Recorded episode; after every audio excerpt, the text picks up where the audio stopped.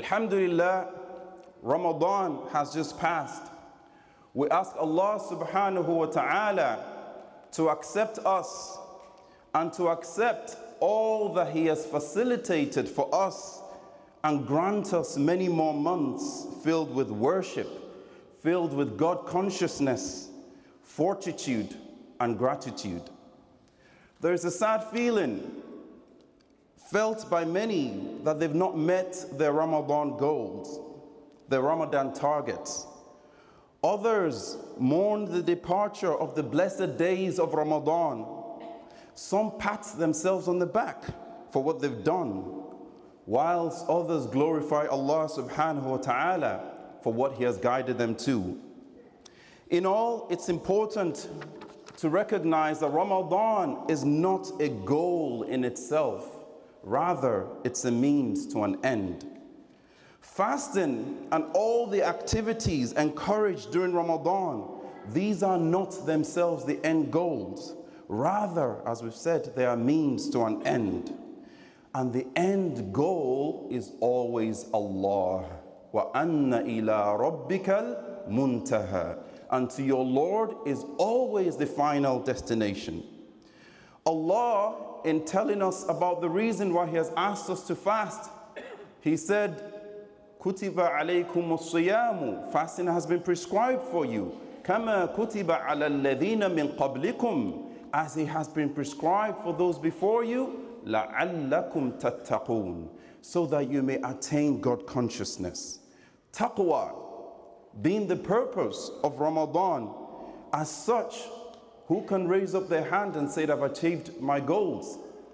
We can't. Allah says, وَلَا تُزَكُّوا أَنفُسَكُمْ هُوَ أَعْلَمُ بِمَنِ اتَّقَى Don't claim purity for yourselves.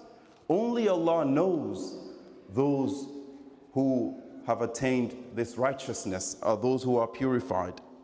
So, as such, Allah is the only examiner of this Ramadan exam, of this Ramadan university that we've all graduated from. Only He knows those who graduated with distinction, and only He knows those who still have work to do. And as such, we ask Allah subhanahu wa ta'ala to make us people of taqwa and to make us those who have fasted out of hope and out of faith and out of expecting a reward from Him. Ramadan is the month of the Quran. And Alhamdulillah, thumma Alhamdulillah, we here, we've been blessed, some might even say spoiled, by being part of an audience in, with, upon whom the Quran was recited to regularly by our wonderful Imams. May Allah bless them and protect them and their families throughout this month. And they have moved our hearts with their beautiful contemplative recitations of Allah's book. Tears were shed, hearts were moved, and numerous contemplations emerged from reading and pondering over the book of Allah over the past month. And for these we say, Alhamdulillahi Rabbil Alameen. Now that the month of the Quran has ended and we are in the month of Shawwal, what has happened to our relationship with the book of Allah? What has happened to our attachment that we attained in Ramadan with the Quran? Have we opened the Quran since the end of Ramadan, since the end of Ramadan? Or has it started to gather dust on our shelves or on our hearts? Did we taste the sweetness of its recitation in Ramadan, both in listening and reading it, only to turn our backs from it after the month has ended. In the Quran, in Surah Al Furqan, verse 30, our Prophet Muhammad sallallahu alaihi wa alihi wasallam, he's quoted as making a complaint about some of us. May Allah not make us included in this. Allah says, "A'udhu billahi min shaitanir rajim." وقال الرسول يا رب يا رب إن قوم اتخذوا هذا القرآن مهجورا And the apostle of Allah will say, and the messenger will say, Oh my Lord, Indeed, my people have fled away from this Quran. They have neglected it. This is a complaint that Allah quotes that the Prophet Muhammad wasallam will make on the day of judgment. Now, of this neglect, there are many ways we can understand what kind of hijrah, what kind of neglect are we talking about. There is a first type of neglect of those who don't even want to listen to it at all, those who disbelieve in it. And they would say, it's a sihr, it's his magic. Close your ears, don't listen to this book. If you listen to it, you will be entranced. And these were the people of the Quraysh that disbelieved in the Prophet Muhammad. Right? So they say, close your ears, don't listen to it, so that you will be victorious against his magic. May Allah not make us of these people, the first type. But the more appropriate one for us to contemplate about is the second type of neglect, of which there are many types of this second category. And these are people who have been given the Quran, yet flee from the Quran, yet neglect the Quran. A book, a gift by Allah subhanahu wa ta'ala to guide us from darkness into light. And as such, after Allah given this gift to us, some of us have neglected it. And the scholars say there are many ways we can understand this second type of neglect. The first category of this second type of neglect is those who neglect to read the Quran. Right? The first hijrah is those who neglect to read the Quran. We all know that the first verse that was revealed in the Quran is Iqra, read. The first commandment regarding this book is to read it. Okay? And some have neglected this basic right of the Quran, such that it's not something they do daily. And they've not made it a habit of reading the book of Allah. And many of us, as much as we might have read it in Ramadan, we've thought that Ramadan is the only time to read the Quran. How would you all feel if the only time your spouses or your families treat you in a nice way is only on your birthday? Right? You wouldn't like that kind of relationship that the only time we say hello to you or we behave to you in a nice way is only on your birthday or only on your anniversary? What kind of relationship is that? So let's not make our relationship with the book of Allah limited to Ramadan. If you're wondering where to start, start with reciting it regularly at Fajr time. Because Allah says, وَقُرْآنَ الْفَجْرِ إِنَّ قُرْآنَ الْفَجْرِ كَانَ مَشْهُودًا and the recitation of the Quran at the time of Fajr, at the morning prayer, indeed, the Quran of Fajr is witnessed. So let's make it a habit that after Ramadan, even if it's just five verses a day, even if it's just one page a day, in fact, I don't like the word just because anything you read of the book of Allah is endless, it's priceless, right? Whatever habit you form with the book of Allah, you will be impressed when you see what Allah gives you for it on the day that you meet Him. So that's the first neglect that many of us are guilty of. The second one is in memorizing the Quran. Even though at our times we can say the Quran is the most memorized book worldwide, but how many of us in our gatherings make it a regular habit to memorize something of the book of Allah? How can you claim to have an attachment to Allah's book when you don't have a lot of it in your heart? It will be said to the one who has memorized the Quran on the day of judgment, read, and your position in paradise will be where you stop. How many of us will only read for two minutes? And how many of us would love to read for hours in such a gathering? Okay? So to really memorize the book of Allah and to try to make it a habit of memorizing something. I tell you, even if it's one word or one sentence or one verse a day that you memorize from the book of Allah, Allah named Himself Ash-Shakur. He appreciates, He accepts every single effort that you make for His sake. Okay? So let's not be neglectful in memorizing the book of Allah. Let's aim to keep as much of it in our, in our hearts and let's encourage our children and our families to memorize the book of Allah. The third type of neglect is in pondering and understanding the Quran. Allah asks a rhetorical question twice in the Quran. أَفَلَا يَتَدَبَّرُونَ الْقُرْآنَ Like, how can they not ponder over this book? And in the Quran, where Allah says that in two, two verses, He says, أَفَلَا يَتَدَبَّرُونَ الْقُرْآنَ أَمْ عَلَى قُلُوبٍ أَقْفَالُهَا Do they not ponder upon this Quran, or are their hearts sealed? Right? Because pondering and thinking over the Quran is a right of the Book of Allah. Allah says, كتاب أنزلناه إليك مبارك ليدبروا آياته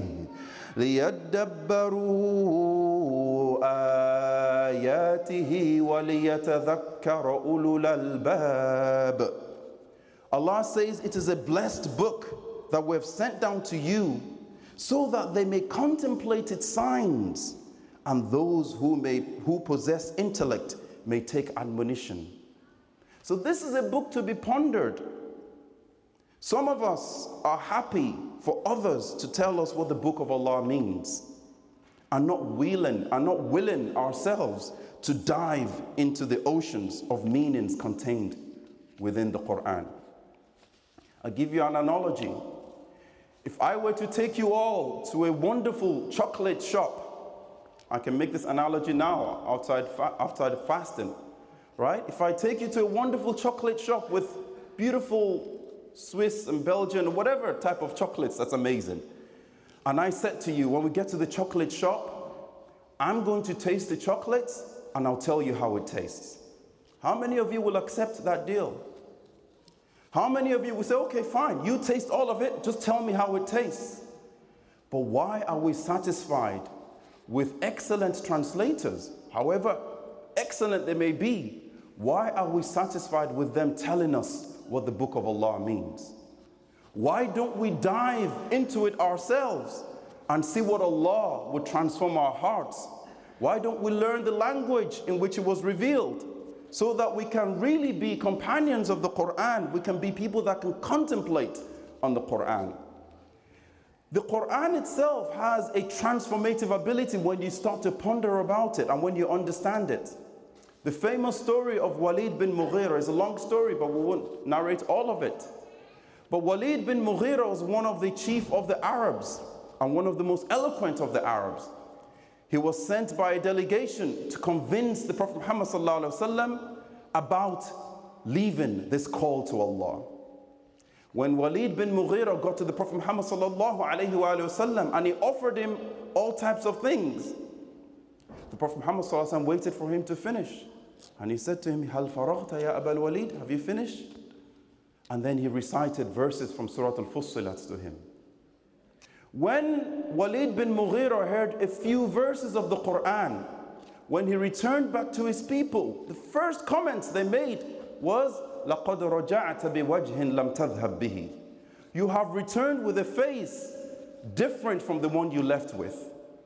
Walid bin Mughira did not eventually accept Islam, but his face changed just by listening to a few verses because he understood the meanings. Even though it didn't permeate his heart enough to put light into it to, for him to see and accept, yet just by understanding the meanings of the Quran, it changes face. Now imagine if you understood the meaning of the Quran and you have faith in your heart. What an amazing transformation that would do to us. We should make it an aim that between now and the next Ramadan, for those of us who cannot read the Quran, that by next Ramadan we should aim to be able to read the Quran. Bi ta'ala.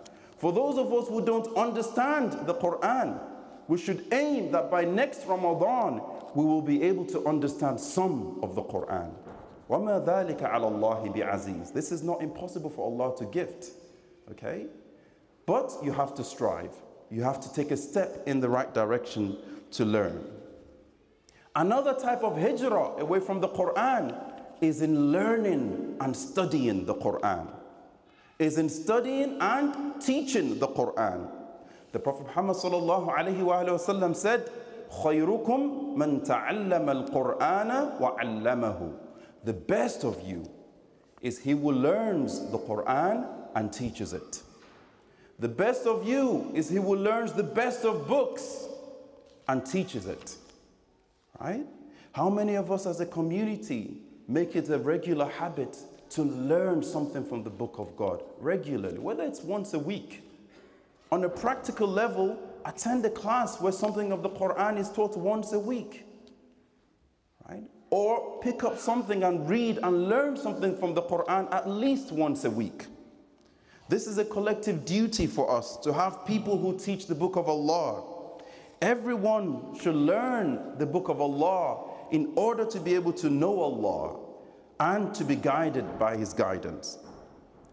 The last type of neglect that we all face, or some of us face, is acting upon the Quran.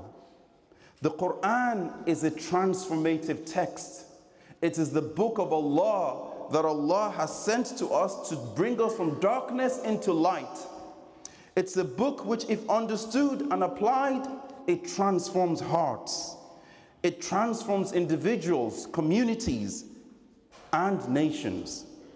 There is a Quranic mindset that it imbibes in the person that studies and applies it it softens the heart, it fills it with light, it imbibes it with a prophetic mercy, and it makes its adherents similar to the character of the Prophet Muhammad as his character was the Quran. We should all make it a habit of whatever we learn from the Quran to practice it. The companions used to learn the Quran five verses at a time, contemplate on it, act on it, and then move ahead. True knowledge necessitates action, whether they are actions of the heart, like righteous intentions, having a good opinion of Allah, humility, and God consciousness, reliance on Allah, and so on. All of these actions emanate from acting upon the Quran and all the actions of the limbs like prayer, helping others in need, treating people with excellence, and other type of actions. In all, we ask Allah subhanahu wa ta'ala that we do not follow the month of Quran by neglecting the Quran.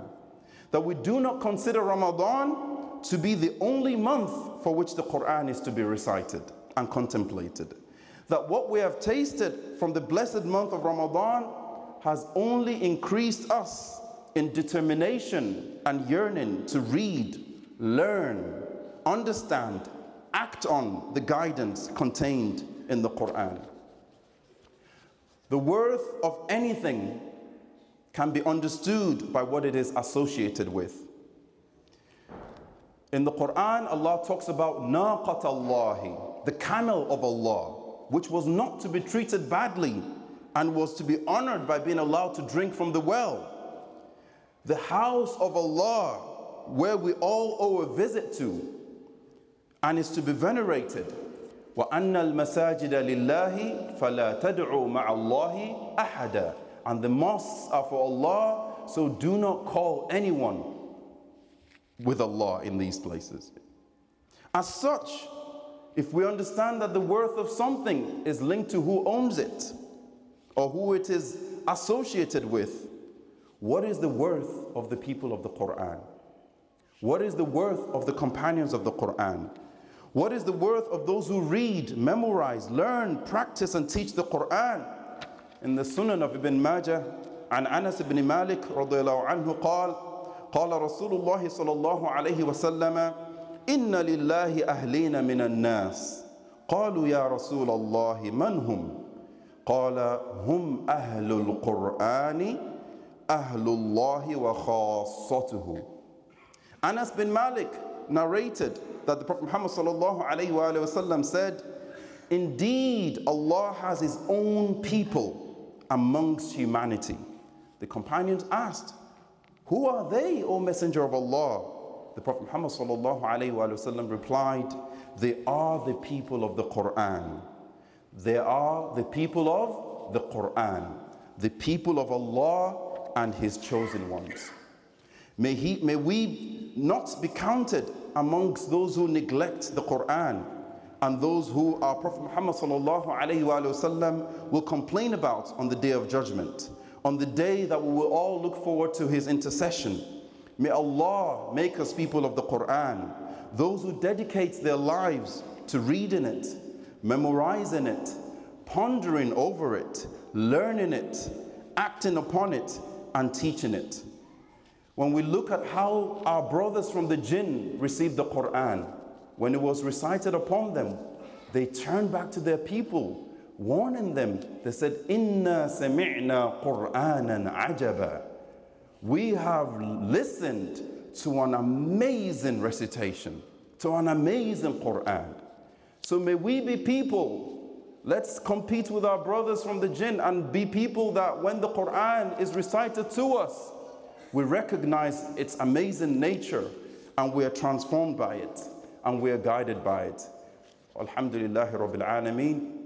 سبحانك اللهم الحمد لله رب العالمين أقول قولي هذا واستغفر الله لي ولكم فاستغفروه إنه هو الغفور الرحيم